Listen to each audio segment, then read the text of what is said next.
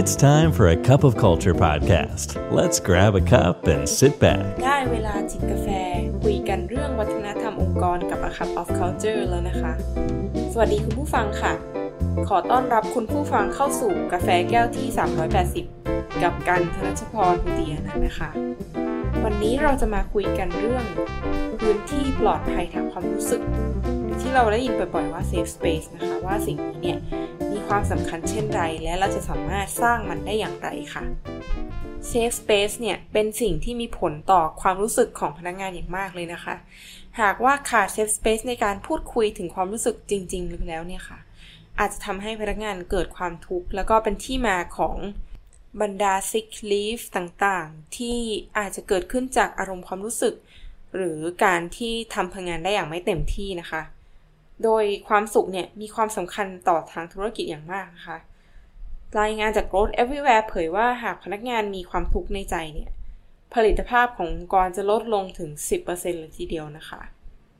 โดยพอดแคสต์ครั้งนี้นะคะ เราจะมาพูดถึง 10 วิธีที่ Forbes Coach Council ได้ทำการรวบรวมวิธีการสร้าง Safe Space เอาไว้นะคะ เพื่อให้พนักงานเกิดความรู้สึกเป็นส่วนหนึ่งของบริษัท ได้รับการยอมรับและรู้สึกปลอดภัยไปด้วยกัน อะ อย่างแรกเลยนะคะ คือการโปรโมทการสนทนาเชิงลึก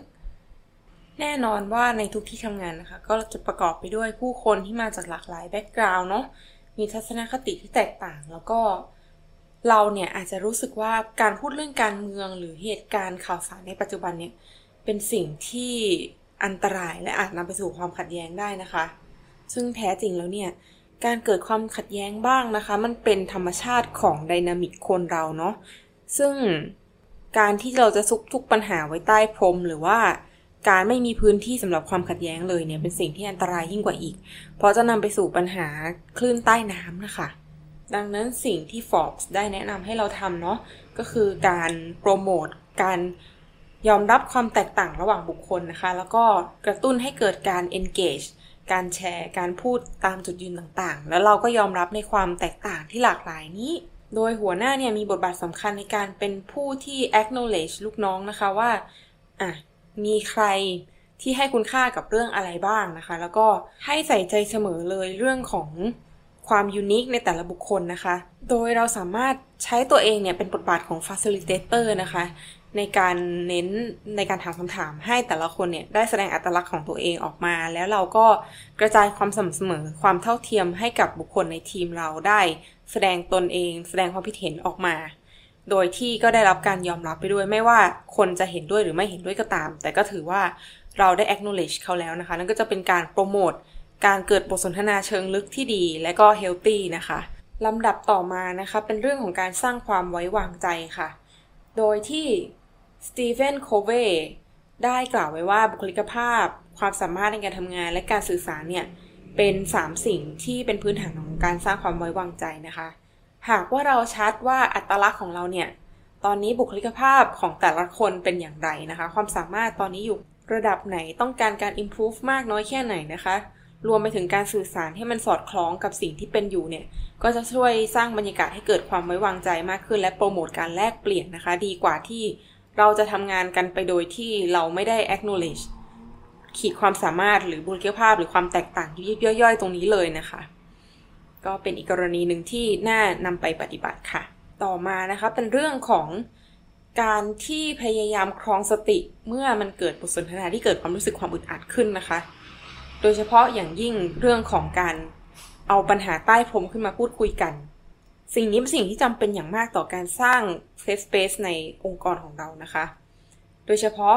เรื่องที่เกี่ยวข้องกับอัตลักษณ์องค์กร คุณค่า และการสร้างวัฒนธรรมองค์กรต่างๆนะคะ สิ่งเหล่านี้เนี่ยผู้นำควรนำมาพูดถึงอยู่เสมอถึงแม้ว่ามันจะสร้างความอึดอัดใจให้ใครก็ตามนะคะ หรือแม้กระทั่งตนเองเนาะซึ่งแน่นอนว่าสิ่งที่เป็นวัฒนธรรมองค์กรที่เราอยากให้เห็นคุณค่าองค์กรต่างๆ และแผนการต่างๆ เนี่ยมันอาจจะสวยหรูแหละเมื่อเราพูดในครั้งแรกนะคะ แต่เวลาที่เรา implement ปฏิบัติจริงๆ เนี่ย มันเป็น ความยาก ซึ่งมันอาจจะฝืนใจใครหลาย ๆ คนรวมถึงตัวผู้นำเอง แต่ว่าหากเราจะสร้างวัฒนธรรมองค์กรให้เกิดขึ้นได้จริงเนี่ยค่ะ เราจำเป็นที่จะต้องขุดปัญหาใต้พรมขึ้นมาพูดคุยกันว่า ตอนนี้เนี่ย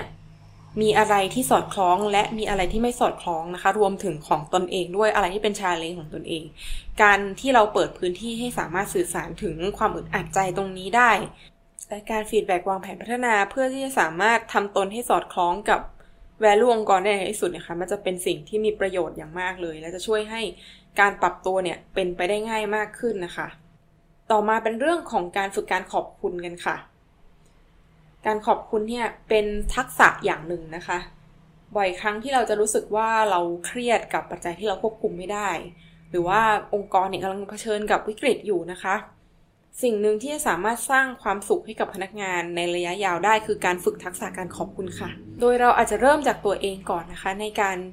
ที่เมื่อเราเห็นว่าพนักงานเนี่ยทำอะไรได้ดีตามคุณค่าขององค์กร หรือเขาได้แสดงสิ่งของตนเองเนี่ย เราก็สามารถที่จะเข้าไปขอบคุณเขาได้เลย หรือว่าเขียนโน้ตอะไรให้ ฝึกเรื่อยๆ คนหนึ่งทำนะคะ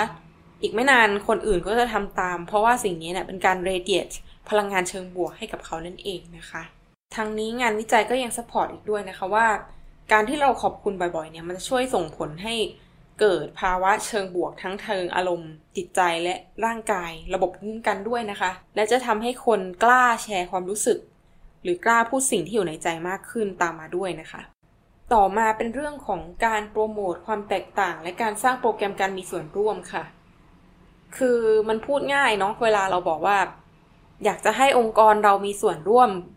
ให้พนักงานมีส่วนร่วมเยอะๆนะคะ หรือการคัดเลือกพนักงานที่มีความแตกต่างทางแบ็กกราวด์สูงมากมาอยู่รวมกัน แต่อย่าลืมนะคะว่าการที่มีคนแตกต่างมากๆรวมกันกับการที่ใช้แต่ความแตกต่างเนี่ยให้เป็นประโยชน์หรือการมีส่วนร่วมมากๆ มันเป็นคนละสิ่งกันเลยค่ะ เราสามารถที่จะมีพนักงานที่แตกต่างกันมากอยู่ในองค์กรเดียวกัน โดยที่ทุกคนเนี่ยต่างที่จะพยายามเบลนด์อินนะคะ พยายามไม่ไม่แตกต่างจนเกินไป เพราะมองว่า อยากให้ลู่ไปตามลมนั่นก็แปลว่าเราไม่ได้ใช้ประโยชน์จากความแตกต่างจริง ๆนะคะ ซึ่งการจะสร้างโปรแกรมการมีส่วนร่วมนั้นได้เนี่ย ต้องอาศัยคุณลักษณะความเป็น facilitator ที่ดีจากผู้นำนั่นเองค่ะ ไม่ว่าจะเป็นผู้นำหรือจะเป็น HR องค์กรนะคะ ก็สามารถที่จะสร้างพื้นที่ในการที่เราสามารถนำมาคุยกันในเรื่องของความแตกต่าง และจุดแข็งได้ทำให้ทุกคนเนี่ยได้รับการ recognize ในแบบที่เขาเป็นด้วยนะคะ รื่องต่อมาเป็นเรื่องของการย้อนกลับไปในรากฐานของความเป็นมนุษย์นะคะ ซึ่งก็คือทุกคนเนี่ยต้องการความเห็นอกเห็นใจหมด ไม่ว่าเขาจะมีอายุงานเท่าไหร่ มีวุฒิภาวะมากน้อยแค่ไหนนะคะ แต่ทุกคนย่อมต้องการการยอมรับในฐานะมนุษย์คนหนึ่ง ซึ่งอันนี้เป็นจุดบอดของหลายองค์กรเหมือนกันนะคะถ้าตามแบบสำรวจ พบว่าพนักงานเนี่ยที่อยู่ในตำแหน่งที่สูง เป็นอาวุโสองค์กร หรือเป็นทาเลนต์องค์กรเนี่ยมักจะ ถูกละเลยเชิงความรู้สึกนะคะ ไม่ได้ถูกถามถึงสารทุกสุขดิบ หรือว่าได้คิดว่าตัวเองแบบสามารถเออไปอยู่ระดับสูงได้แล้วไม่จำเป็นที่เราจะต้องเข้าไปดูแลความรู้สึกเขามากนักนะคะ ซึ่งสิ่งนั้นเป็นสิ่งที่ผิดอย่างมหันเลยทีเดียว และเป็นปัจจัยที่ทำให้พนักงานระดับสูงเนี่ยลาออกหรือย้ายองค์กรหรือเราสูญเสียทาเลนองค์กรไปได้ง่าย ๆเลยนะคะ ดังนั้นสิ่งที่สำคัญคือให้เราตระหนักเสมอไม่ว่า คุณจะเป็นใครในองค์กร จะเป็นพนักงานระดับล่างหรือจะเป็น CEO ทุกคนเป็นมนุษย์เหมือนกันค่ะ และการใส่ใจเนี่ย การสอบถามสารทุกสุขดิบ การมองในมุมอื่นที่นอกเหนือจากการเป็นเพื่อนร่วมงานแล้ว มีความสำคัญอย่างมากที่จะสร้างเซฟสเปซในองค์กรให้เกิดขึ้นนะคะลำดับต่อมาเป็นเรื่องของการโฟกัสที่พันธกิจขององค์กร หรือ Start with Why นั่นเองค่ะ พนักงานจะมีแรงจูงใจมากขึ้นนะคะ หากเขารู้ว่าในสิ่งที่เขาทำเนี่ยมันทำไปเพื่ออะไร ไม่ใช่แค่ดูที่ KPI งานอย่างเดียว หรือว่าดูที่ว่าเฮ้ยฉันประสบความสำเร็จในแท่งของฉันแล้ว แล้วก็จบนะคะ สิ่งนั้นอาจจะส่งเสริมการสร้าง performance ก็จริง แต่ว่ามันไม่ได้นำไปสู่การสร้าง safe space ที่เราจะสามารถพูดกับคนอื่นในองค์กรได้ในแบบที่เข้าใจกันและกันนะคะ การสื่อสารจากทางหัวหน้าให้เห็นภาพรวมของสิ่งที่พนักงานทุกคนทำอยู่เนี่ยมีความสำคัญอย่างมากนะคะ เมื่อเราโฟกัสสิ่งที่ใหญ่กว่าตนเองแล้วเนี่ย เราจะมีแรงจูงใจในการทำสิ่งต่างๆ มากขึ้น ซึ่งสิ่งนี้ก็เป็นหลักฐานเชิงประจักษ์ที่สามารถพบเห็นได้ทั่วไป ต่อมาเป็นการสร้างความรู้สึกผูกพันนะคะ เรียกได้ว่าความผูกพันเนี่ยเป็นพื้นฐานที่สำคัญที่สุดของการสร้างแรงจูงใจเลยทีเดียว มันมีงานวิจัยนะคะ ที่ออกมาพบว่า เมื่อเด็กจะต้อง ปีนขึ้นเขานะคะซึ่งมีความสูงชันมากๆ เนี่ย หากอยู่คนเดียวเปรียบเทียบกับคนที่มีคู่หรือมีทีมร่วมกันนะคะ การรับรู้ถึงความยากความลำบากในการปีนเขาเนี่ย ต่างกันมากเลยแม้ว่ามันจะสูงเท่ากันนะคะ เช่นเดียวกับการทำงาน เมื่อเราทำงานคนเดียวมีอะไรก็ไม่ค่อยปรึกษาใครนะคะ กับ รียบเทียบกับคนที่ทำงานแล้วมีคนที่สามารถปรึกษาได้ แล้วรู้สึกไว้วางใจพอที่เราจะเป็นคนที่ดูไม่เก่งในสายตาเขาก็ได้นะคะ มันมีความต่างอย่างมากเลยทีเดียว โดยที่การที่เราสามารถเป็นคนที่ไม่เก่งก็ได้เนี่ย จะช่วยให้ performance ออกมาดีขึ้น ลดความทุกข์ในการทำงาน และสามารถที่จะพูดคุยอย่างตรงไปตรงมาได้มากขึ้นด้วยนะคะ หัวข้อต่อมานะคะ ทักษะที่สำคัญมากๆเลยที่ขาดไม่ได้ ในการล้มและลุกนะคะ ก็คือ resilience skill หรือทักษะการฟื้นตัวนั่นเอง ซึ่งเป็นการฟื้นตัวไม่ว่าจากทางปัญหาชีวิตปัญหาเกี่ยวกับการงานหรือการรับมือกับข่าวสารแง่ลบในระดับทั่ว ๆ ไปนะคะ ซึ่งสิ่งนี้เนี่ยบางคนก็เกิดมาพร้อมกับทักษะนี้ ส่วนบางคนอาจจะไม่มีทักษะนี้เลยก็ได้ และการสร้าง resilience skill เนี่ยสามารถจัดเป็น workshop training ให้ได้นะคะ โดยที่สิ่งนี้จะติดตัวเราไปในอนาคตอันยาวนานนะคะ องค์กรไหนที่ทำให้พนักงานได้นะคะ ก็ถือว่าเป็นการให้ของขวัญชิ้นใหญ่สำหรับเขาเลยทีเดียวค่ะ เพราะว่าการมี resilience เนี่ยจะช่วยให้เขาปรับตัวได้ง่ายมากขึ้นในทุกทุกมิติของชีวิตเลยทีเดียวนะคะลำดับสุดท้ายแล้วนะคะ ก็จะเป็นเรื่องของการเปิดให้มีพื้นที่ปลอดภัยในการพูด จะสังเกตได้ว่าหลายองค์กรเนี่ย มันจะมีพวกหนังสือน้อย จดหมายน้อย หรือว่าอีเมลขึ้นมาต่อว่า ใครบางคนในองค์กรนะคะ นั่นอาจจะหมายถึงว่าเขาไม่มีพื้นที่ feedback หรือเปล่า ซึ่งเราเนี่ยควรที่จะมีพื้นที่ให้เราได้ยกปัญหาใต้พรมมาคุยกัน หรือ พื้นที่ที่แสดงความอึดอัดใจได้โดยที่ไม่ถูกตัดสินนะคะ ว่าเฮ้ยทำไมเป็นคนขี้ฟ้องจังเลยอะหรือว่าทำไมถึงมองเพื่อนในแง่ลบ หรือว่าทำไมไม่พูดเขาซึ่งหน้านะคะ ซึ่งหลายคนเนี่ยอาจจะไม่ได้มีทักษะการ feedback ที่ดีขนาดนั้นที่จะไม่พร้อมจะทำให้อีกคนชวนคิดว่า นี่จะมาบุกกันหรือเปล่านะคะ แต่เราควรทำให้มันมีพื้นที่ที่เป็นส่วนกลางจริง ๆทำให้ทุกคนรู้สึกว่ามันเป็นเรื่องปกติที่เราจะ feedback ที่เราจะแสดงความคิดเห็นเชิงลบนะคะ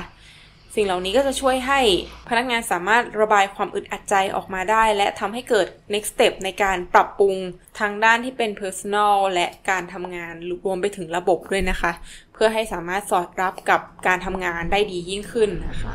อะนี่ก็คือ 10 ข้อที่ทาง Forbes ได้แนะนำมานะคะ วันนี้กาแฟหมดแก้วแล้วนะคะ อย่าลืมนะคะ ไม่ว่าเราจะตั้งใจหรือไม่ก็ตาม วัฒนธรรมองค์กรก็จะเกิดขึ้นอยู่ดี ทำไมเราไม่มาสร้างวัฒนธรรมในแบบที่เราอยากเห็นกันล่ะคะฝากด้วยนะคะ ขอบคุณค่ะ And that's today's Cup of Culture. See you again next time.